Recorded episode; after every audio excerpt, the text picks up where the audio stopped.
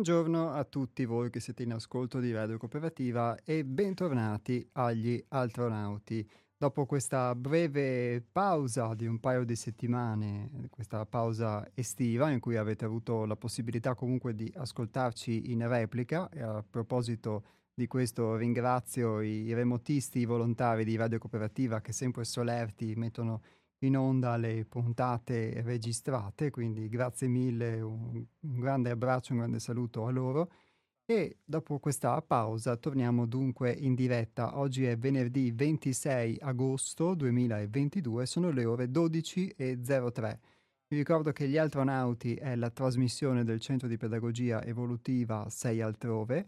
Il nostro sito internet è www.seialtrove.it dove potete trovare i nostri riferimenti, trovate un, po' di tutto se venite sul, vostro, sul, sul nostro sito e potete farvi un po' un'idea del nostro scopo, oltre che eh, ascoltando la trasmissione.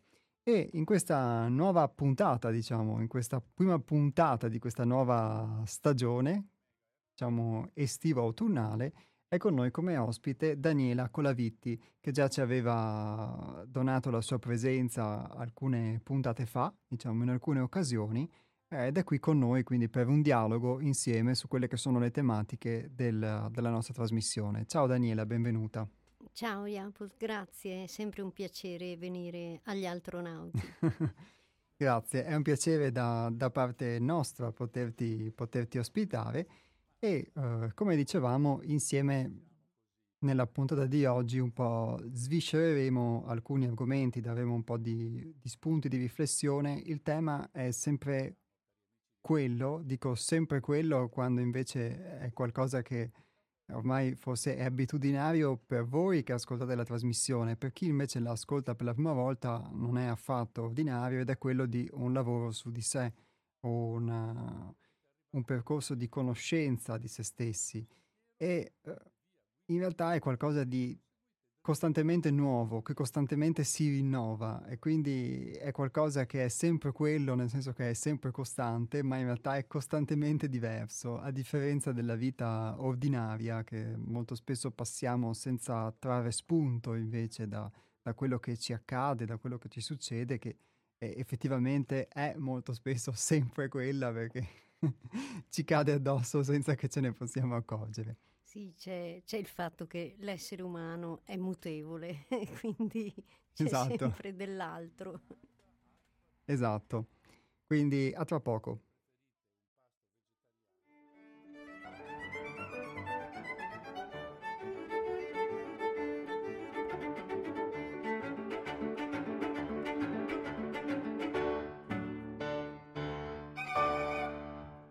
E proprio a proposito di quello che abbiamo detto nel, nell'introduzione del, alla puntata di oggi, il testo diciamo che eh, oggi vi proponiamo come spunto è un testo che casualmente proprio inerisce quello che è stato detto e si chiama La sfida.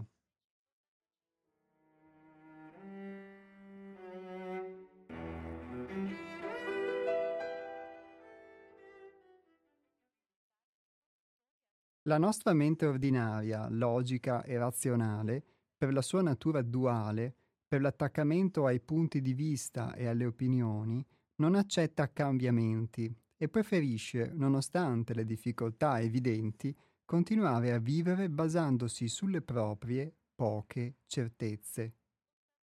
Certezze basate spesso sulla paura, sulle illusioni, governate dall'ignoranza sistemica, in cui oggi intere stirpi di umani restano impantanati, affogando nel loro stesso pantano.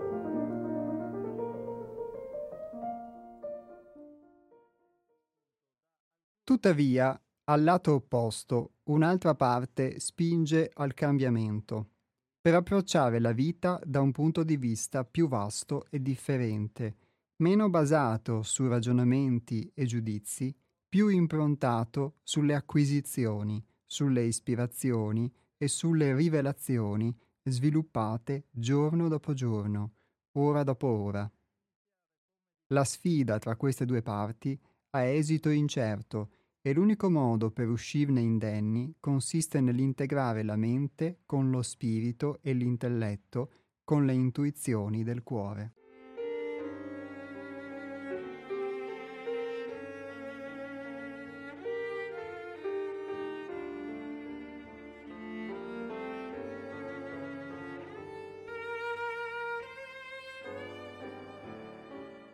E approfitto allora oggi, Daniela, della tua presenza per chiedere a te un'opinione su questo, su questo testo che abbiamo letto. Io m- mi ci ritrovo molto, ti dico, eh, in, questo, in, questo, aspetto che viene citato della sfida tra, tra una parte che invece resiste ai cambiamenti e un'altra parte che invece anche alla luce di, di, acquisizioni, di esperienze, eccetera, sprona, invita quasi persuade invece a mettersi su una strada mh, mm, diversa rispetto a quella ordinaria.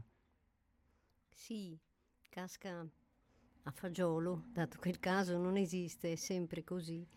E è quello che mi hanno spinto a fare i sogni alla fine, che non sono diversi dall'intuizione, dalla consapevolezza improvvisa, dall'idea, da un cambiamento dettato insomma da qualcosa è dentro di noi.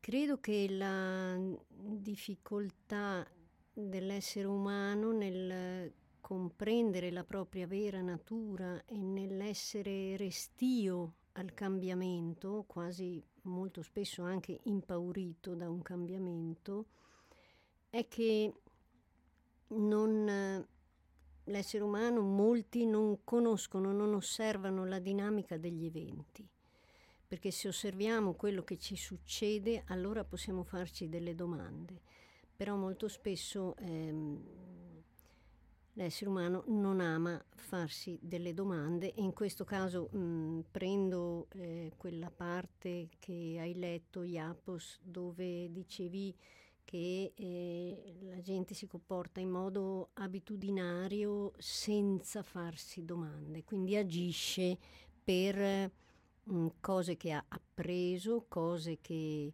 gli sono dei vissuti che sono accaduti in base ai quali maturiamo delle difese, quindi no, quella cosa non la posso fare, eccetera, eccetera. Il cervello stesso è predisposto a proteggere l'individuo da qualsiasi cosa possa nuocergli. Quindi per la sopravvivenza di un individuo eh, il cambiamento potrebbe essere non letale ma difficoltoso, allora il cervello si sforza di mantenere eh, lo stato attuale, quindi di non cambiare niente. È un po' il, non si aggiusta ciò che non è rotto, però si può migliorare, quindi eh, però esce profondo, dal profondo dell'essere umano, esce la sua spinta naturale, che non è quella che vediamo in società, non è il nostro ruolo lavorativo, non è la nostra religione, ma è una direzione che sentiamo nostra che molto spesso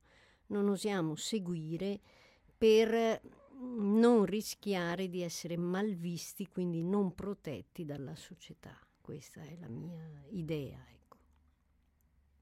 Grazie Daniela, io mh, mm, condivido molte delle cose che hai detto, è bello mh, mm, soprattutto questa immagine eh, che tu hai fornito, non si aggiusta a ciò che non è rotto, perché molto spesso invece per essere spinti, quasi spronati dalla vita al cambiamento, abbiamo quasi bisogno di romperci la testa, di sbattere la testa contro un muro o deve accaderci qualcosa che può essere a volte un evento imprevisto, una sofferenza, un che eh, rompe uno schema e quindi io sono costretto a guardare le cose in modo diverso. Spesso accade questo. Sì, mi viene in mente per associazione una frase di una persona a me molto cara, che mi disse Daniela, ci sono persone che sono morte una volta sola e sono fermi nel dolore di quella volta. E questo è tremendamente vero. E ogni evoluzione, ogni cambiamento parte da una sofferenza, un dolore, cioè come dici tu, eh, me lo diceva anche mio padre, mi diceva tu la devi sbattere la testa a quanto pare prima di capire qualcosa. È vero, ci vuole uno schiaffo, ci vuole qualcosa eh, di forte per farci cambiare direzione. Allora una persona che muore più volte è capace di mm, cambiare, adattarsi e di avvicinarsi sempre di più a ciò che è la sua natura. Quindi un uomo eh, soddisfatto, un uomo diciamo che ha trovato se stesso.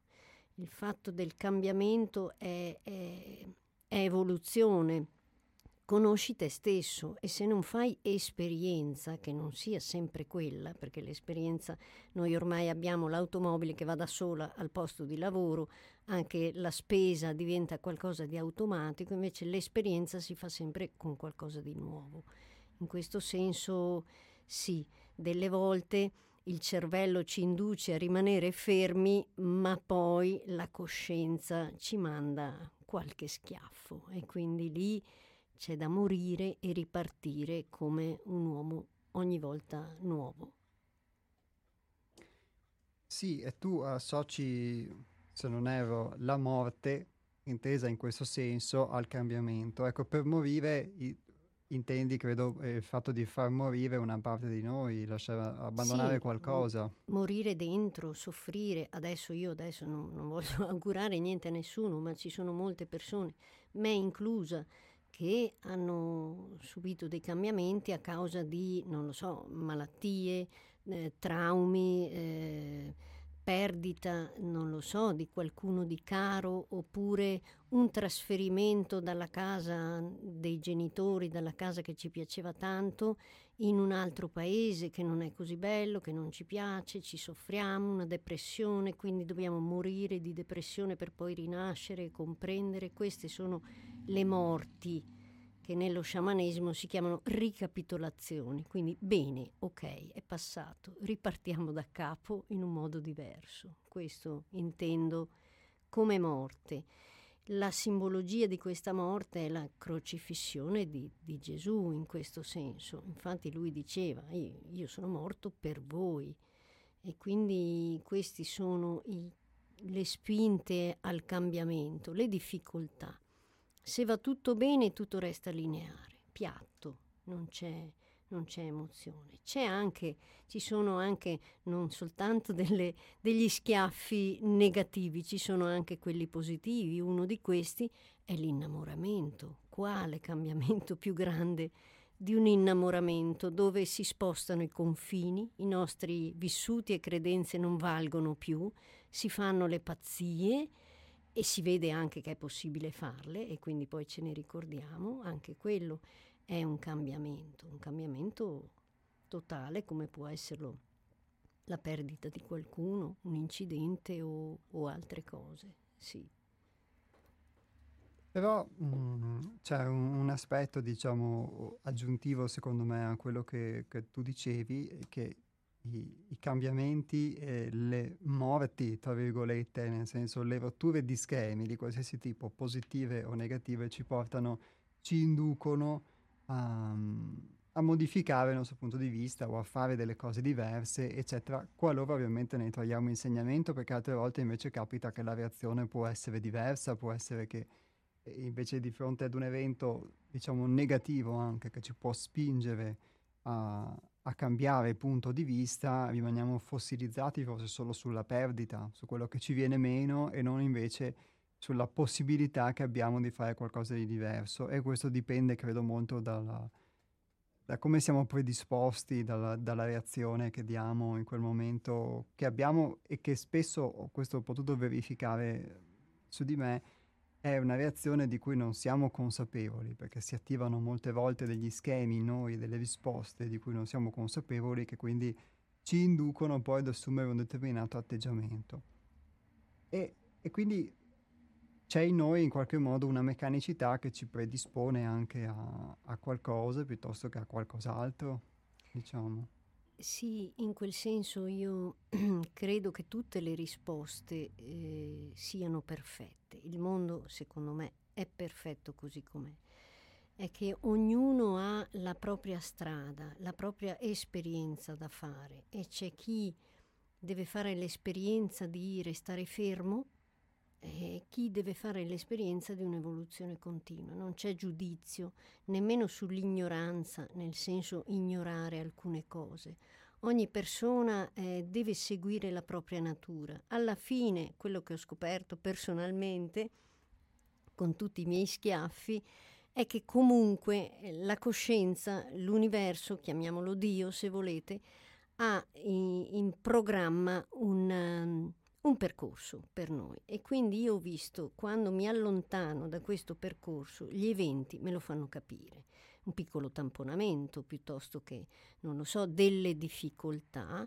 Allora io analizzando la dinamica degli eventi vedo aspetta forse eh, sono uscita dal mio percorso. Forse questa cosa non la devo fare. In questo senso farsi domande ci fa capire se siamo sulla nostra strada che è diversa da quella di tutti gli altri quindi in questo senso dove non succede niente, dove la coscienza non spinge fortemente a fare dei cambiamenti, allora vuol dire che il nostro percorso va bene così com'è. Altrimenti eh, gli, eventi, gli eventi ce lo fanno sapere. Questo sì, per me è una cosa certa, sì, sì.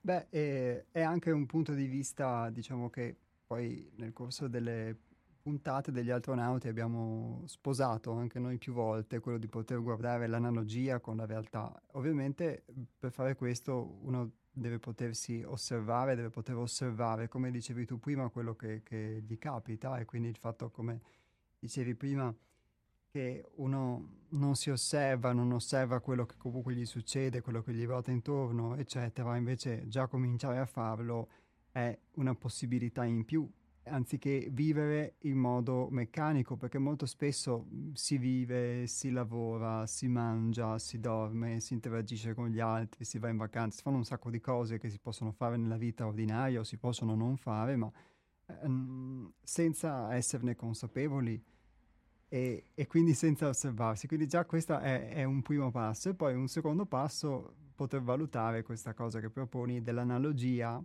tra quello che ci accade all'esterno e un accadimento interiore. Quindi, come dicevi tu prima, il fatto che io possa subire anche un tamponamento e non vederlo solo nell'ottica di dire, caspita, qualcuno mi è venuto addosso perché eh, non ha rispettato le distanze o io ho rallentato, eccetera, eccetera, ma guardare perché questa cosa mi succede, che cosa significa significa farsi delle domande ulteriori, diciamo, guardare le cose in modo diverso rispetto a proiettarle solo all'esterno.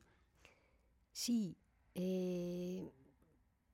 per me osservare la dinamica degli eventi, tipo il tamponamento, è, è un miracolo quotidiano perché noi non ci rendiamo conto di quanti miracoli, che sembrano miracoli ma non lo sono, sono porte aperte o porte chiuse, quando per esempio eh, devi uscire a fare qualcosa oppure hai un evento all'aperto, ci tieni tanto, eccetera, eccetera, e, però piove e a un certo punto quando è ora di andare smette.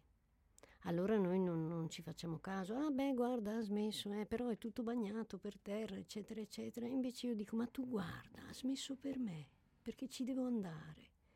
E lì è un, un miracolo continuo, sono tante le cose o quando per esempio, beh ho già fatto esempi nelle, nelle puntate scorse, però sì, se noi cominciamo ad osservare la dinamica degli eventi, perché mi è successo questo, perché mi è successo adesso, noi finalmente possiamo comprendere che non siamo soli, che gli eventi accadono per noi e quindi sì, sono piccoli miracoli, grandi miracoli che miracoli non sono, solo, il miracolo è solo che noi riusciamo a vederli, ecco. Sì, eh, non è poco. No, non è, non è poco proprio per niente.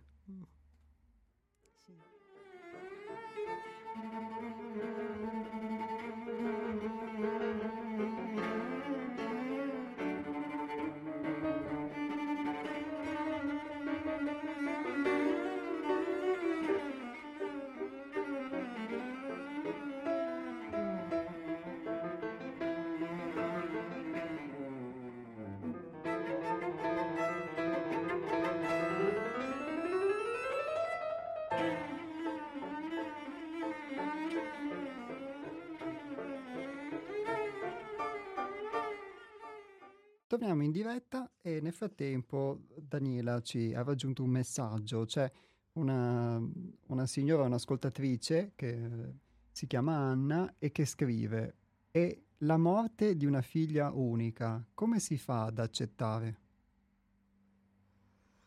Allora, sul dolore eh, di una perdita del genere ci vuole, ci vuole tatto, ci vuole comprensione, e, e però è un argomento che io parlando di sogni ho affrontato e quindi di persone che vogliono sognare questi cari oppure che li hanno sognati vogliono capire. Nella mia idea, dove c'è un rapporto eh, stretto, intimo, come fra madre e figlia o moglie e marito, io ho sentito di infiniti casi, dove c'è un legame così stretto, non è il corpo che lega, ma è l'amore, l'energia e quindi il dolore nostro è di non poter più toccare questa persona, di non poter più interagire con questa persona, ma rimane il contatto energetico, l'amore. Queste persone, allo stesso modo in cui dicevo prima, quando accadono i miracoli quotidiani, accadono anche con queste persone. Ci sono persone che trovano delle cose spostate oppure vedono dei cuoricini nel cielo, allora dicono sì, è lei che mi sta pensando, oppure trovano un sasso particolare con una forma particolare o proprio come piacevano al nostro caro e ci leggono dei messaggi.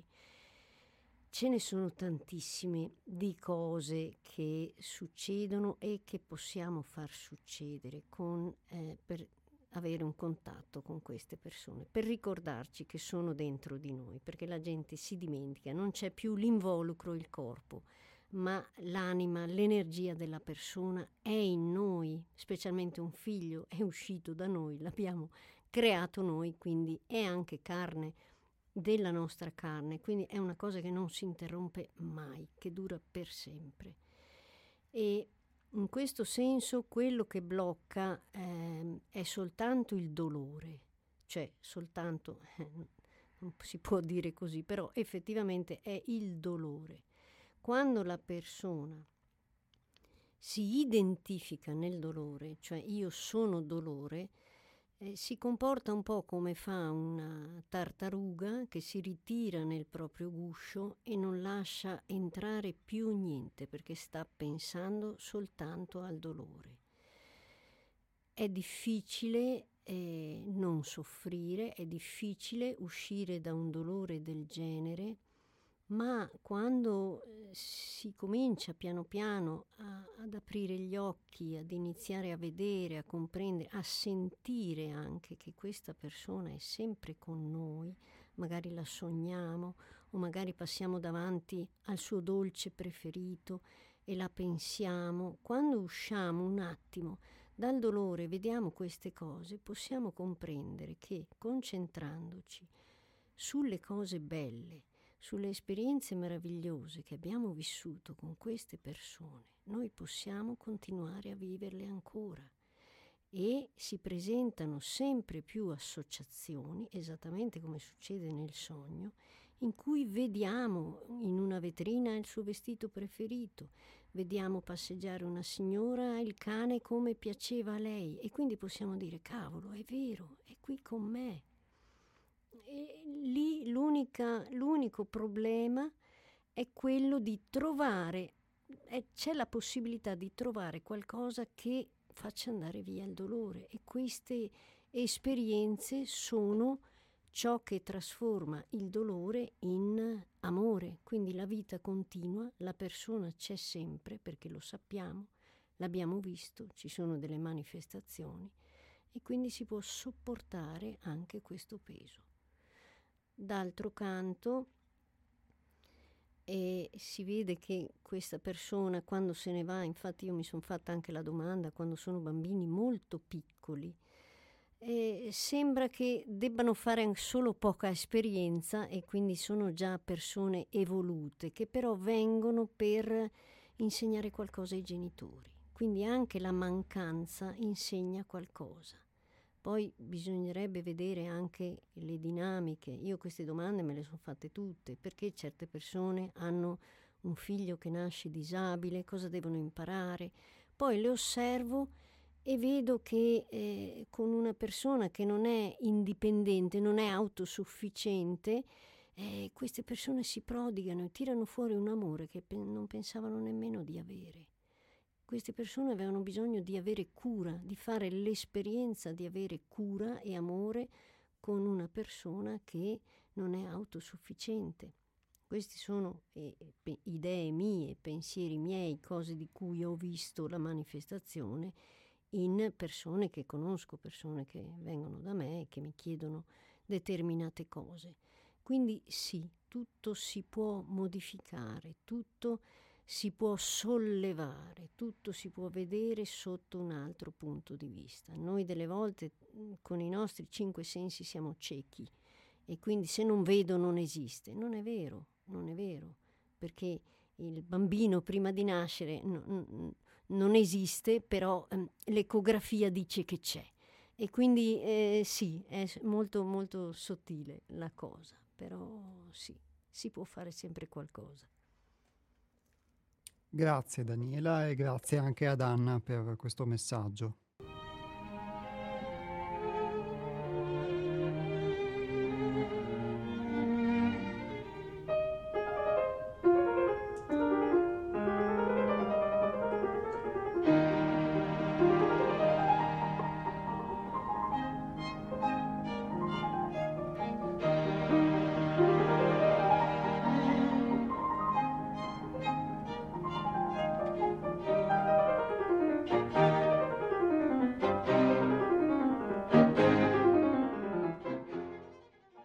Eccoci qua, come sempre vi ricordo che c'è la possibilità anche di intervenire in diretta. A tal proposito il numero per i messaggi è il 345 18 91 68 5 e prendiamo la prima telefonata di oggi.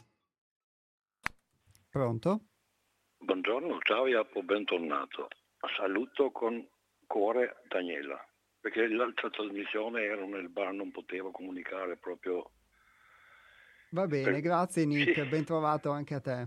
Sì, ma penso che possiamo fare qualcosa. Abbiamo il sillogismo pratico. Non voglio creare conflitto perché contro se stesso o contro me stesso di tutti i colori, ma se abbiamo tutti gli strumenti per arrivare, per esempio, sono stati tanti filosofi che non riuscivano a fare la distinzione tra il cervello fisico e la mente individuale, che gli appartiene il corpo fisico. La Terra ha finito la sua evoluzione anche il corpo fisico. Come fa a parlare nel stesso tempo è l'anima che governa il corpo fisico. Deve essere un governato. Quando parliamo per la mente in latino c'è una lingua che dice il pensatore cosa pensata. Ma da dove nasce il pensiero? Dal cervello fisico o da intelletto, la parte migliore dell'anima? Non si invecchia, non si nutre. È i più belli strumenti che hanno la vista, udito e la memoria, che non hanno origine terrena. La prima sensazione che ho parlato spesso gli appartiene il mondo sensibile, cioè credenze, immagini. L'ospite nel mondo empirico, il territorio che ci ospita, e usano la parola osservatore. Immagini, ombre, simulazioni. Il mondo sensibile è difficile uscirne fuori passare nel mondo, dal mondo sensibile al mondo pensante, ci ha permesso da didattica imparare direttamente occhio a occhio, viva voce. E dopo passiamo telestica, tutti i nostri studenti università che appartengono in modo mondo irrazionale, coppiano, trasferiscono da altre generazioni in generazioni, qualsiasi cosa. È naturale, imitazione. ripetitore. Eh? Come si fa? Quando finisce l'università ha diritto di lavorare, ma non vuol dire niente. Produttore di strumenti che ci servono a noi. Ma non siamo identificati di quelle cose lì. Come si passa dopo la prima sensazione, che ho detto mondo sensibile dei cinque sensi, passiamo nel mondo pensante. Vuol dire che l'intelletto subisce un'impronta, ma non viene insegnato niente. E dopo, la terza sensazione, cos'è? È il mondo soprasensibile, che non ci servono due altre cose che ho ripetuto.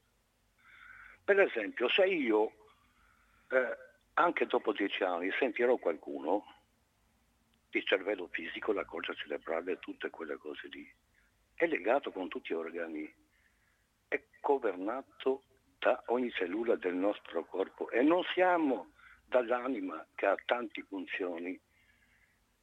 Da dove lo prende l'energia il nostro corpo fisico? Alimenti che noi mangiamo non possiamo, possono produrre niente, quell'energia. E ti dicono sette chakre. Quando arriva l'etere tramite via orale, che lo spieghiamo, il quinto elemento, energia fredda, entra nel corpo. Ecco perché servono le chakre. È semplice, sono giandole che trasformano energia fredda in energia elettrica. Il cuore ha diversa chakra, tutte le parti, la testa più leggera, gli organi che sono sempre in movimento. Pulsioni che dà il corpo fisico non vengono percepite perché è intelletto passivo. Intelletto passivo non è la gente che percepisce pulsioni fisiche, si chiamano sintomi e se non li percepiamo diventano sindrome vera malattia.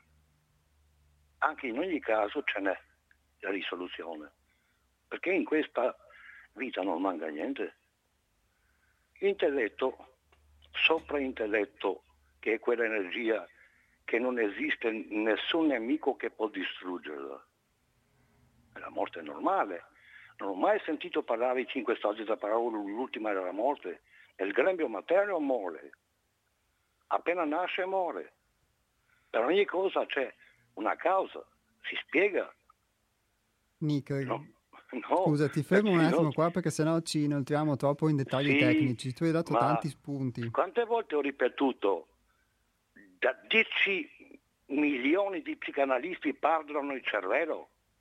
2022 per vendere medicine. Va bene, ecco, questa sicuramente è un'altra opzione sì. rispetto a allora, quella che proponiamo noi adesso. Quando dicono che danno informazioni, nessun movimento non arriva intelletto, perché non fa parte nella vita fisica, è al di là del tempo e dello spazio. Fin qua arrivano, ti fanno curare dopo con la fisica o quantistica e tante altre cose che dicono. Va Cos'è bene, fisica quantistica? Ti è ringrazio, ti, ti devo salutare adesso. Ci sentiamo Ma la prossima siamo volta. messi male in tutti i campi noi esseri umani. Eh, dai, dai, ci Malissimo. miglioriamo un po' alla volta. Ciao Almeno Nick, grazie.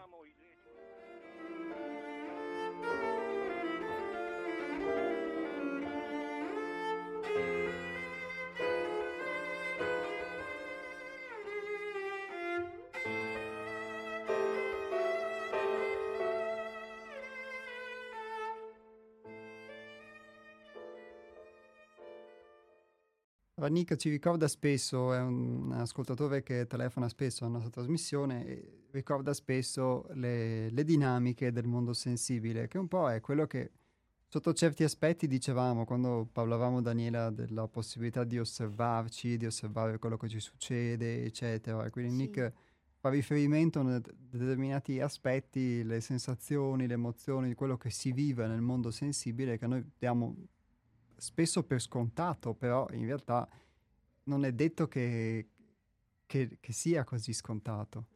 Mm, Beh, basta che osservi i sogni e, e lì si capisce, uno si chiede ma come mai io vedo queste cose? Eh, nel sogno noi viviamo quello che facciamo, quindi se io ho paura, ho paura davvero e se io o vengo trafitto da una lancia, io mi sveglio che ho dolore in quel punto, magari dura poco ma ce l'ho. Quindi da dove vengono queste esperienze? E quindi chi è il sognatore e chi è il sognato? Eh, lì eh, sono sorte le mie prime domande, per cui ho capito, ho compreso che c'è dell'altro dentro di noi, che noi siamo altro. Il sogno mm, non è solo un contenitore di memorie dei nostri vissuti, eh, spazia, noi possiamo avere accesso anche alle informazioni di altre persone, altri paesi, informazioni che sempre la domanda sorge da dove vengono. Ci sono persone che hanno composto delle musiche celestiali che hanno, che hanno preso dai sogni, ho scritto libri che hanno preso con, dove hanno preso ispirazione insomma nel sogno. Quindi sì, eh, sarebbe necessario, specialmente al mondo d'oggi, eh, staccarsi leggermente all'inizio un po' da questa materialità, dove tutto va toccato, visto, comprato, rivenduto, buttato, e, eccetera. E capire che eh, noi abbiamo, siamo molto di più dei cinque sensi e di un corpo fisico, questo sì.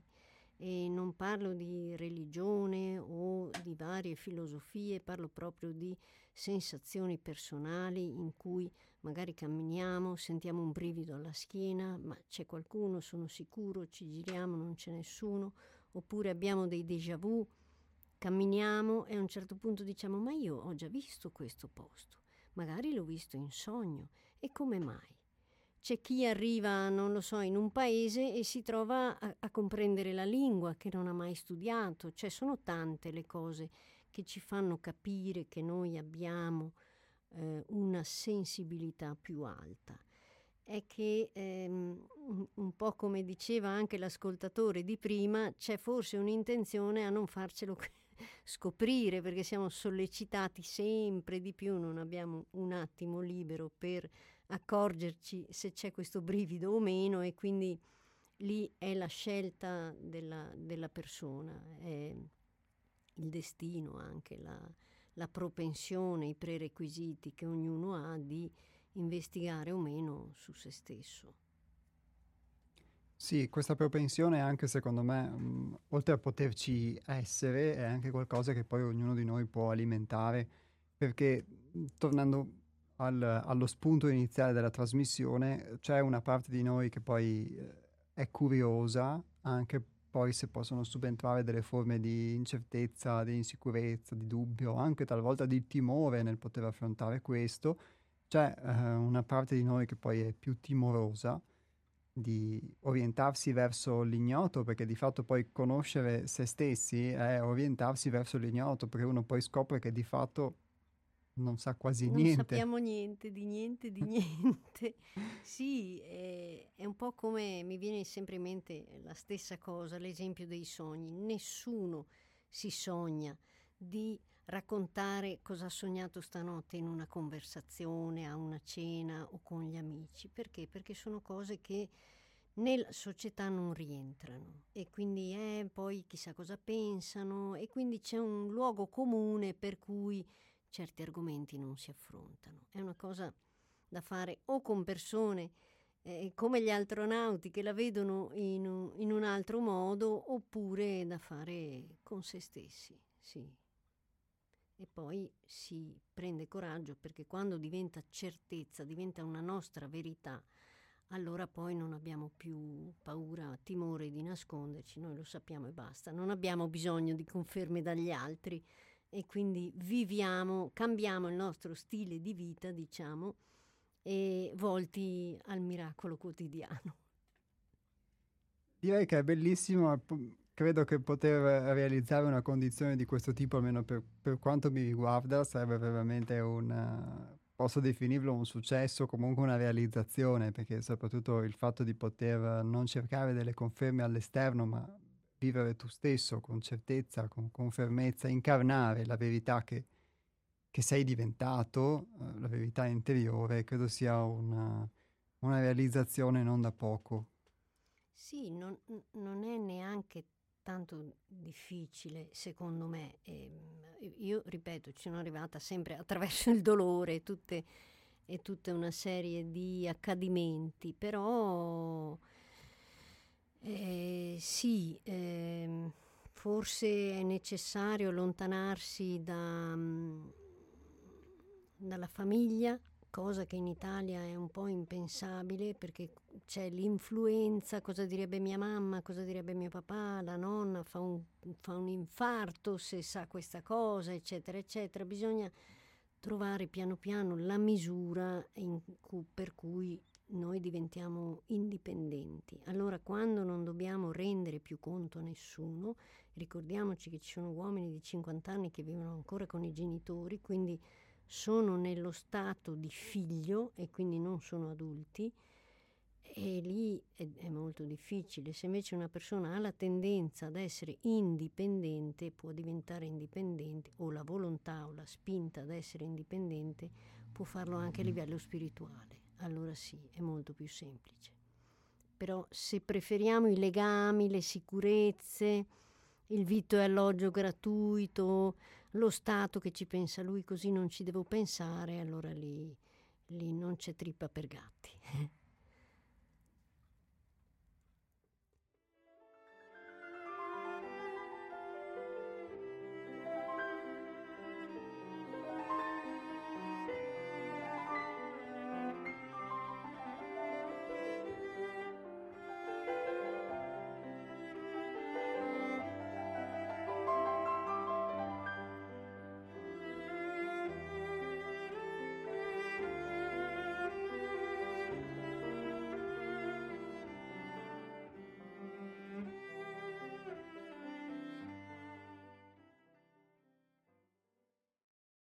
E c'è Dennis che ci scrive via messaggio: So di non sapere e nulla si crea e nulla si distrugge, caro Iapos. Ciao Dennis. Ciao Dennis, grazie anche a te. Beh, sicuramente due frasi molto famose, però come tutte le frasi famose a volte noi ci abituiamo a, ad ascoltarle, ma effettivamente metterle in pratica, soprattutto per quanto mi riguarda la prima, ci vorrebbe un'umiltà immensa e costante che deve essere sempre rinnovata potersi mettere in discussione e accettare di non sapere significa un po' secondo me quello che dicevi tu prima Daniela di poter accettare il miracolo, ma uno deve poterlo vedere, deve poter essere aperto per vedere il miracolo, altrimenti diciamo se sa già non può cogliere il miracolo.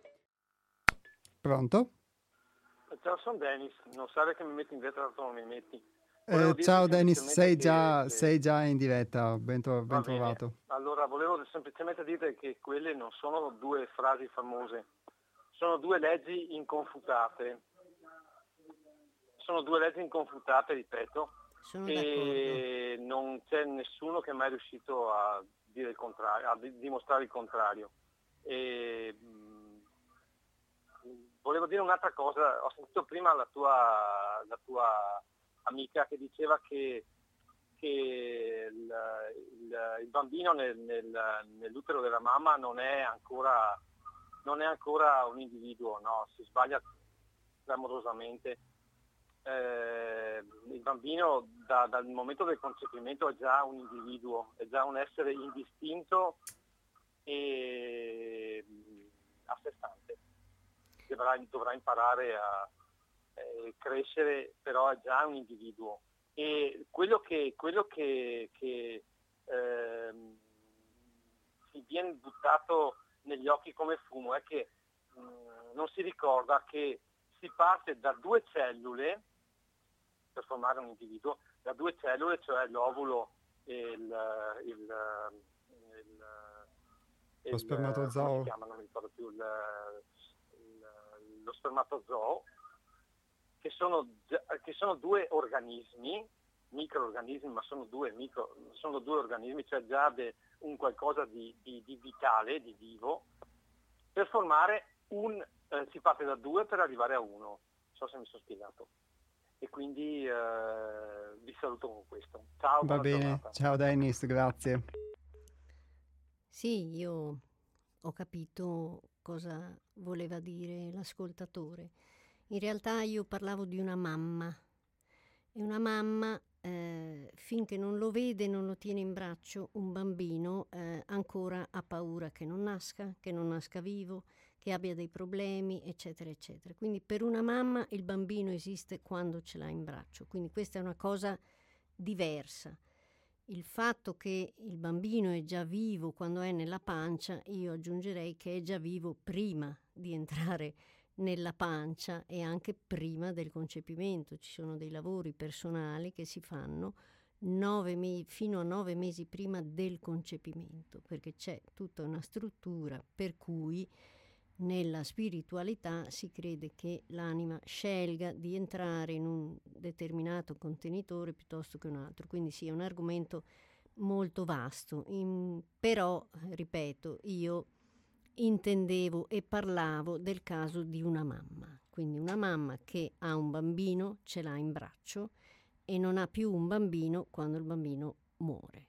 Quindi tutta una cosa fisica, questo era, era quello che era l'argomento che avevo tirato fuori proprio per questa persona qua. Quindi sul resto sono d'accordo e come ho detto prima, diciamo che il bambino esiste già, è eterno alla fine, quindi si ripresenta sotto altra forma e con altre persone. Sì. Grazie Daniela per questa precisazione molto importante.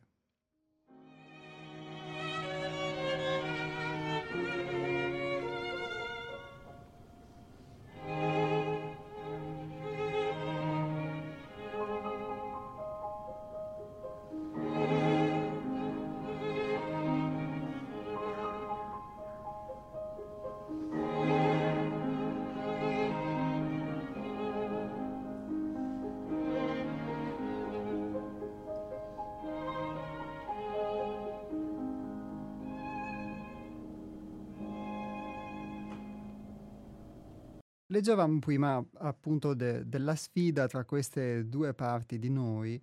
Questa sfida eh, leggevamo a esito incerto e l'unico modo per uscirne indenni consiste nell'integrare la mente con lo spirito e l'intelletto con le intuizioni del cuore. Quindi direi che anche gli argomenti che abbiamo toccato in seguito parlano proprio di questo, di questa possibile integrazione, secondo me.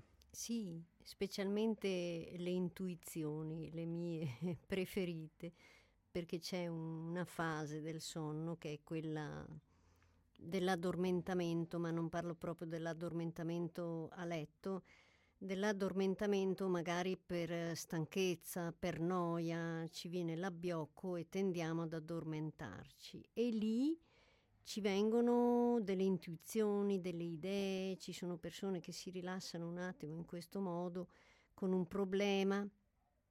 Come dico sempre, ci sono eh, innumerevoli casi nella letteratura che spiegano come qualcuno, magari approfittando del, di un momento di sonno, scopriva una nuova formula oppure l'intuizione per un quadro oppure sem- molto semplicemente la risposta ad una domanda. E questo accade perché? Perché quando uno si addormenta i pensieri scivolano via, quindi non sta lì a nutrire pensieri, problemi, eccetera. Quindi la mente si fa, si fa spaziosa e quindi può uscire quello che è già dentro di noi, che è la risposta a tutte le nostre domande. Quindi le intuizioni e le idee che vengono così improvvise andrebbero veramente prese in considerazione a livello spirituale ma anche materiale, perché ci sono delle volte in cui ci troviamo in situazioni dove osserviamo qualcosa, guardiamo la meccanica degli eventi e per associazione ci viene fuori una risposta, perché è qualcosa che avevamo già fatto. E quindi li, benedetta sia l'intuizione, sì, improvvisa.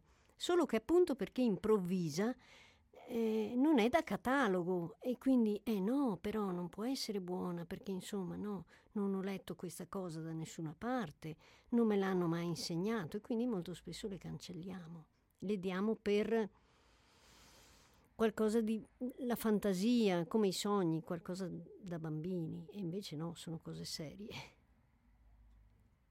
Le intuizioni sono cose serie, è bella come... perché Sì. effettivamente noi diamo l'attributo di serietà alla fine a qualcosa che è già conosciuto, perché quello che noi abbiamo in mente è qualcosa che abbiamo già letto, già, detto, c'è stato, esiste già nel nostro passato praticamente. E qui invece l'intuizione è qualcosa che esce da noi, che è solo nostra. E quindi è la nostra essenza che esce, non è un catalogo, qualcosa che abbiamo, come diceva sempre eh, il primo ascoltatore che diceva vanno all'università, imparano tutto. Sì, molto spesso imparano a memoria o ripetono le cose all'esame, ma non hanno capito la dinamica degli eventi, non sanno come funziona, gli manca l'esperienza e quindi è come se non avessero studiato niente, hanno una laurea ma, ma serve a poco. Le intuizioni sono una parte di noi che esce fuori, noi siamo fatti di questo, abbiamo queste abilità, questi talenti, noi abbiamo le nostre risposte dentro per tutto quello che ci serve. È che non ci crediamo. Non c'è scritto nelle leggi dell'uomo. Eh, sì, fa parte delle nostre leggi, cosa che a noi dispiace molto, noi siamo unici, tutti diversi da chiunque altro, invece vogliamo fortemente essere uguali agli altri e questo è un, un grosso problema. Sì, vogliamo essere uguali agli altri, vogliamo essere uguali tanto, molte volte ad uno stereotipo, perché è come se un po' tutti volessimo essere u- uguali, cioè essere diversi da come siamo, essere in un determinato modo e nessuno di fatto volesse essere se stesso, cioè come una sorta di alienazione.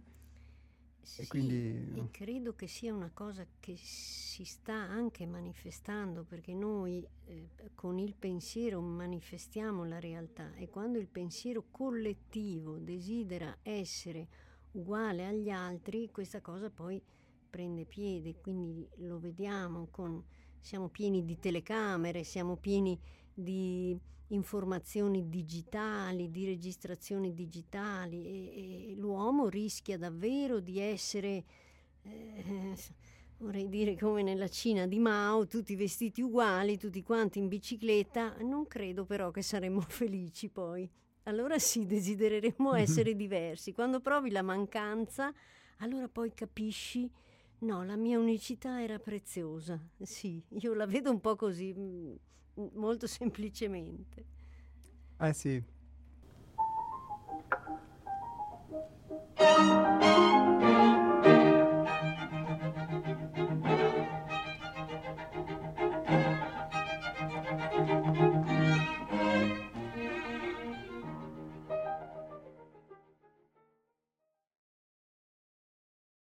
La conoscenza di come funzioniamo è la base di partenza, poiché essa soddisfa la nostra parte razionale, affamata di informazioni.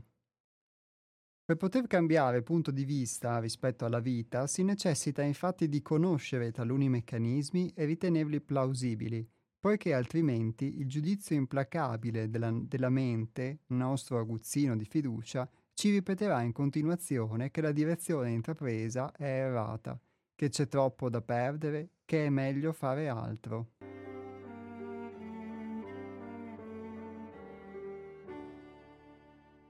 Ma di quali informazioni stiamo parlando?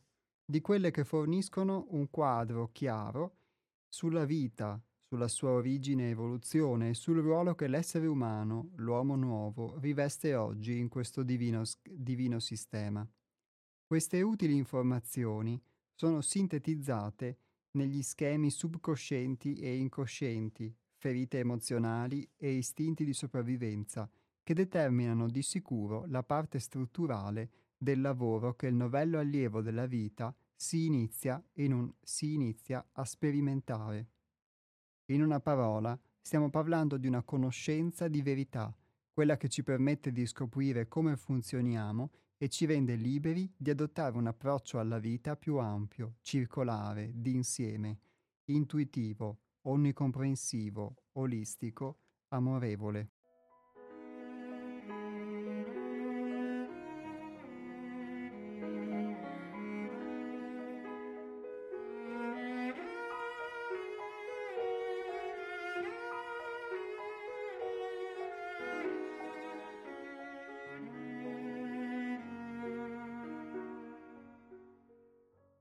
Torniamo in diretta, vi ricordiamo per chi vuole intervenire telefonicamente il numero è lo 049 880 90 20, ripeto 049 880 90 20, invece per gli sms il 345 18 91 68 5.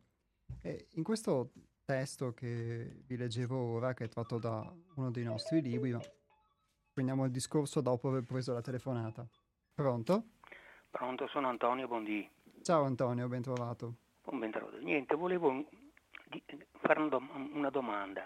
Parto da questo dato qui, se l'essere umano è inquieto, meglio dire non stabilizzato, quindi vuol dire che non è determinato, è condizionato da mille cose, però nella scelta, quantomeno tra il bene e il male, quella scelta, quella scelta lì non ce la toglie nessun, nessuno. E, ehm, però la, la, la, la, signora Daniela Colaviti diceva, eh, diceva eh, se, io, se sta piovendo e io vorrei uscire e quindi gradirei non, pio, non piovesse, eh, io esco e vedo che non piove più. Il fatto, cioè non piove più e posso uscire allora io interpreto una mia interpretazione personale, interpreto che ciò che è accaduto fuori di me è in qualche modo collegato a me. Ecco, la domanda è questa. Qual è la distanza fra il mondo fuori, il mondo che, e il, il, il mio mondo, il mio mondo interno? È l'evidenza, l'intuizione, una mia interpretazione?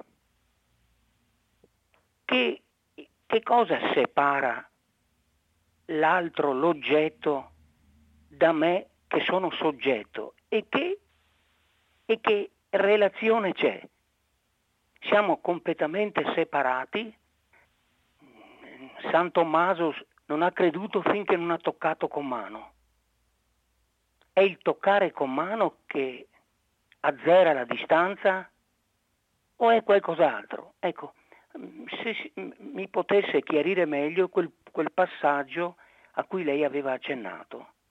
Ciao. Grazie. Ciao Antonio, grazie. Grazie Antonio, grazie. Eh, sì, sì, lecito, lecitissimo. Allora, eh, a tutti gli effetti non c'è separazione né di tempo né di materia né niente, non c'è separazione. Però noi, eh, chiusi in questo involucro dai cinque sensi, per cui Tommaso eh, deve toccare con mano, eh, siamo limitati. Siamo limitati. Secondo me siamo limitati perché dobbiamo fare l'esperienza di essere separati perché se noi facciamo l'esperienza di essere separati e quindi facciamo l'esperienza del dolore e poi comprendiamo la gioia, facciamo l'esperienza di qualsiasi cosa e poi sappiamo che cosa significa. Allora alla fine poi ah, possiamo arrivare a comprendere che siamo un'unica coscienza, che le cose non perché noi siamo che ne so, mm, privilegiati o che cosa, ma comunque le cose riguardano noi. Cioè io dico nel mio piccolo, io dico ha smesso di piovere per me. Ma a tutti gli effetti non è che non piove solo per me, non pioverà anche per altri che avevano intenzione di uscire, quindi quello questo però mi mostra come tutto sia collegato. Questo è il miracolo di cui parlavo prima. Quindi la separazione a tutti gli effetti non c'è, non ci dovrebbe essere. Noi la sperimentiamo qui perché abbiamo un corpo fisico. Nel discorso che facevo prima della signora Anna che ha perduto la figlia, la separazione non c'è, ma noi ne soffriamo perché crediamo di essere separati da queste persone, perché non utilizziamo, non diamo spazio alla parte spirituale, alla parte consapevole di tutto ciò che è. Noi alla fine lo vediamo nel sogno o anche in esperienze mistiche, estatiche, spirituali. Chi, chi, dice ho visto Dio, ho visto la Madonna, era proprio lei, eccetera, eccetera. Quindi lì eh, queste persone che hanno tali esperienze non hanno bisogno di conferme, loro sono sicure di avere percepito e visto quello che hanno visto. Ecco, si tratta di un allargare la mente e comprendere che anche il tempo è qualcosa di cui ha bisogno l'uomo per gestire la propria vita, ma in realtà il tempo non c'è e se c'è è circolare, quindi noi ripetiamo di solito sempre le solite esperienze finché non abbiamo capito. Quindi sì, quello che fa la differenza è soltanto la consapevolezza. Cioè le cose accadono, ok, ma io so che accadono perché qui sono in separazione. So che però queste cose che mi accadono, quindi consapevolezza, dinamica degli eventi, eh, so che però queste cose accadono perché io devo imparare qualcosa. Bene, ho imparato questa cosa, ho fatto esperienza, ho aggiunto eh, informazione al contenitore della coscienza di cui ha fatto esperienza e quindi ho dato un valore alla, alla coscienza e ne sono consapevole. E quindi lì eh, è lì che accadono i miracoli per cui dico sì, è giusto, doveva essere così, è perfetto così. Visto che, non lo so, eh, io dovevo uscire, non piove, bene, che bello, sono accompagnata, la cosa che vado a fare è giusta perché altrimenti mi sarebbe arrivato addosso un secchio d'acqua, un acquazzone, eccetera. Io credo che sia proprio la consapevolezza, la consapevolezza della dinamica degli eventi.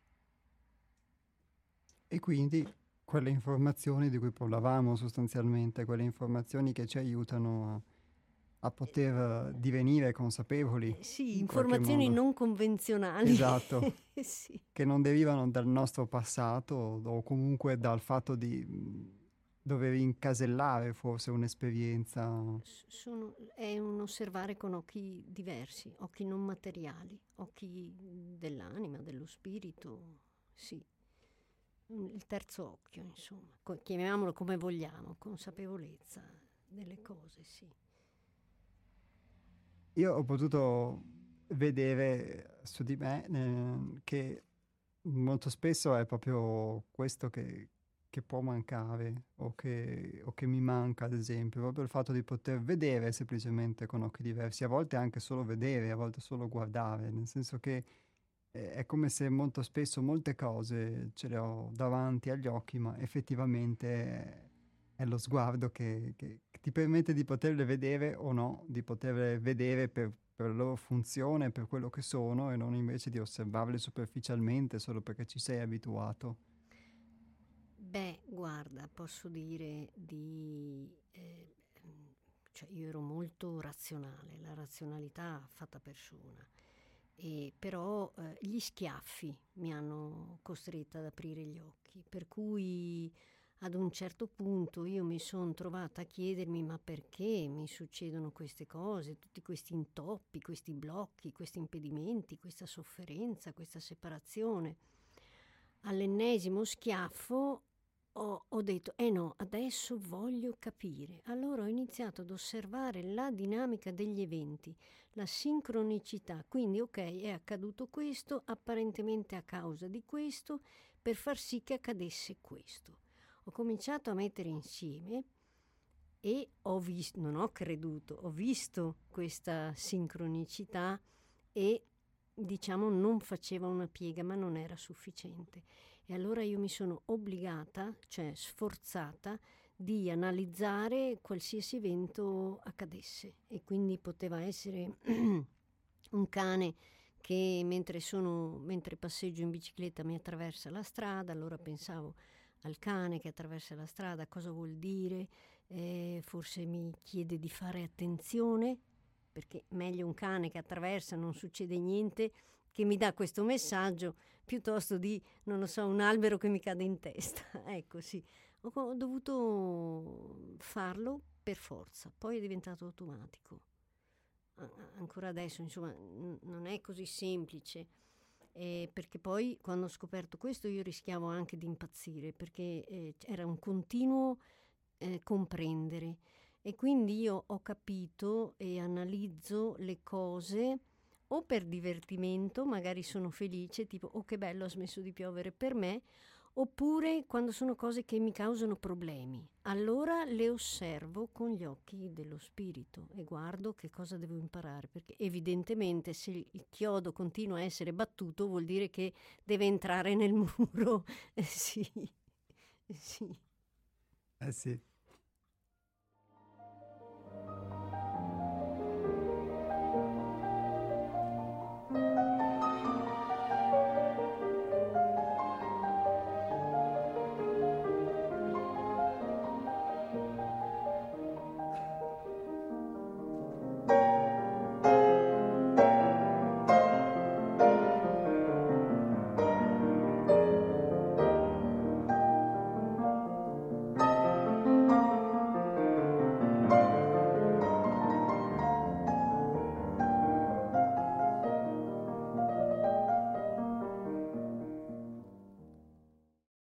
Parlavamo prima, prima anche dell'ultima telefonata, leggendo il brano, come vi stavo, vi stavo dicendo, della possibilità di acquisire delle informazioni. Ora, queste informazioni non sono informazioni che si acquisiscono solo unicamente attraverso la lettura o attraverso anche l'ascolto di una trasmissione radiofonica, eccetera, ma sono informazioni che poi di fatto, come ricordava Daniela, si acquisiscono soprattutto attraverso l'esperienza e attraverso il cogliere qualcosa dall'esperienza.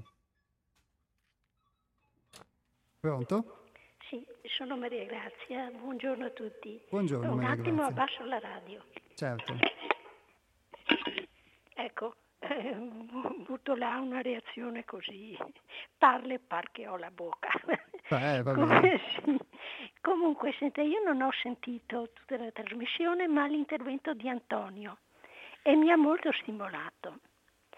Per me la interrelazione fra noi e tutto, e dico tutto il resto, è, diciamo, è, è ontologica, è in sé, perché noi siamo qui ora e così costituiti e in cammino in questa situazione grazie anche a tutto ciò che sorregge la nostra vita. Ha sorretto, sorreggerà gli astri che, che fanno, compiono le loro rotazioni nel cielo e tutto quanto, proprio tutto, fino all'ultimo, all'ultimo batterio che c'è nel terreno.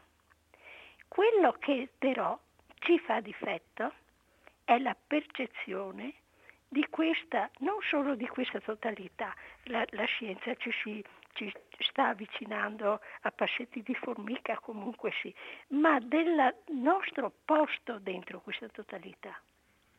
Allora, la consapevolezza che voi dicevate è sicuramente un punto, forse uno dei punti più alti a cui la nostra esperienza ci può portare, ma non è ancora comprensione, intelligenza compiuta. Il nostro intelligere è fatto non solo di razionalità, non solo di sentimenti, è fatto di tutto, tutto, tu, con tutto il nostro essere conosciamo. Gli animali che non hanno una forma mentis che, ci, che, fa, ci porti alla, che, porti, che li porti alla stazione come noi, ecco, però anche loro hanno una forma di conoscenza a volte anche molto più fine della nostra. Le, la signora diceva siamo limitati, sì, in questo siamo, siamo limitati. E questo ci lascia una nostalgia pazzesca di una conoscenza limpida e totale che sia fruizione. E questa nostalgia noi la scarichiamo, per esempio, perché esiste l'arte perché esiste la scienza? Perché esiste la filosofia? C'è un qualche cosa che ci attrae e ci chiama e dal quale ci sentiamo separati. Il fatto poi la, a cui la signora alludeva, no? questa meravigliosa sensazione che siccome nulla accade per caso, nulla che interessi la nostra vita come quella degli altri, ci sentiamo accompagnati. È come per la, la fede eh, popolare, ma vissuta eh, tempo fa, la provvidenza che, che, che ci segue, che ci occorre. Allora io dicevo anche questo fa parte della nostra storia, ma anche questo ha degli aspetti secondo me molto problematici, perché riferendo a noi e al significato che noi possiamo dare in quel momento a partire da quell'evento alle nostre scelte, nostre, ai nostri orientamenti, deve anche sposarsi con quello che capita nel, nell'arco di quel, nella, quel, nello stesso accadere degli eventi ad altre persone. Allora io pensavo che tutto allora dovrebbe concordare allo stesso fine buono di questo accompagnare l'uomo. E pensavo la, fuga, una, una fuga di Bach, una delle più alte architetture di intrecci che noi possiamo sperimentare.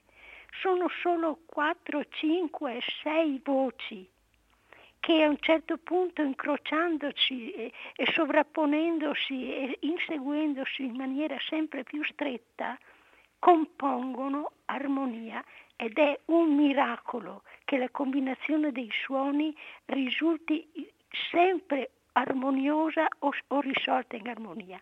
Manco 5 o 6, quei 7 voci, quello che sono. E tutto l'universo è possibile questa armonia? Non lo so, io non mi sentirei accompagnata, accoglierei con gratitudine la vita, cercherei di rendere accettabile con la riflessione, eccetera, quello che accettabile sia negli eventi, però non credo per fede a questo accompagnamento. È comunque bello da, vi- da vivere. Bene, ringrazio tutti e saluto. Grazie, ringrazio Maria, voi, cioè, sì. ciao, ciao a tutti. Arrivederci alla prossima. Daniela, sì. note, note importanti. Sì, mi ha fatto una tenerezza e sono d'accordo con, con quello che, che dice, sì anche la provvidenza non è facile da accettare perché non sempre le sincronicità e le coincidenze ci mostrano che ci accompagnano. Delle volte ci tirano indietro perché magari abbiamo sbagliato strada. Comunque io rimango dell'idea che tutto ciò che accade e tutto ciò che è è perfetto così com'è e deve essere così. Poi ovviamente il mondo eh, è fatto di cose belle e anche di cose non belle, anche lì eh, l'accettazione diciamo è, è, soggettiva, è soggettiva e non sempre facile. Grazie Daniela, io ti ringrazio di essere stata con noi in questa puntata degli astronauti e ci sarà sicuramente un seguito anche per poter sviscerare alcune delle tematiche che abbiamo toccato che sono comunque molto profonde e molto sentite, come tutte le tematiche che sono legate a quel tentativo di conoscere noi stessi, questo mistero insondabile che noi siamo. sì, sì, io sono io che ringrazio voi perché è un piacere poter parlare liberamente di, di ciò di cui mh, mm, non è semplice parlare con tutti, anzi con molto pochi, quindi sono dialoghi costruttivi, sono confronti che ti aiutano anche a crescere, Sem- c'è sempre un dare e avere in queste cose, sì, sempre, quindi grazie a voi. Grazie Daniela e a tutti voi ascoltatori che siete rimasti in ascolto di questa trasmissione va un saluto, un ringraziamento e per chi vorrà ci risentiamo di nuovo la prossima settimana, sempre dalle 12 alle 13.30 con gli astronauti. Uh, vi ricordo il nostro sito che è www.seialtrove.it per chi volesse avere maggiori informazioni sul centro di pedagogia evolutiva 6 altrove. Grazie ancora Daniela e grazie a tutti voi.